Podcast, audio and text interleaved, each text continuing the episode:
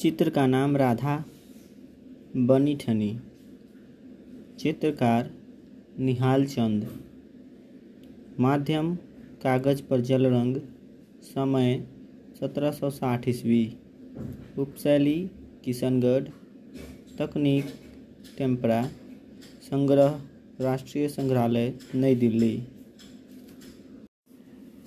चित्र का नाम राधा, बनी ठनी। चित्र का विवरण।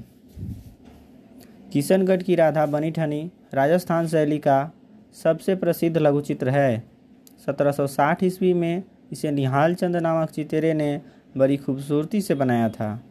किशनगढ़ की राधा से अभिभूत भारत सरकार ने इस लघु चित्र पर एक डाक टिकट भी जारी किया है। इस चित्र में राधा की मुस्कुराहट रहस्यमयी है तथा आँखों में स्त्रियोचित सुंदरता देखते ही बनती है। इस कलात्मक चित्रण में राधा का चेहरा लंबा दिखाया गया है। ललाट उपयुक्त गोलाई लिए हुए है। नाक लंबी, तीखी व नुकीली है। भवें धनुषाकार, होठ, पतले व लाल हैं। इस चित्र में राधा के काले घुंघराले बाल कमर तक लटकते हैं तथा गाल पर मोटी लट लटकती हुई है।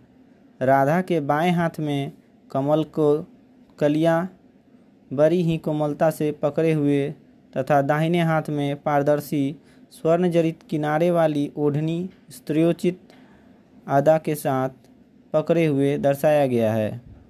उसके वस्त्र एवं आभूषण राजपूत परंपरा के अनुसार चित्रित किए गए हैं।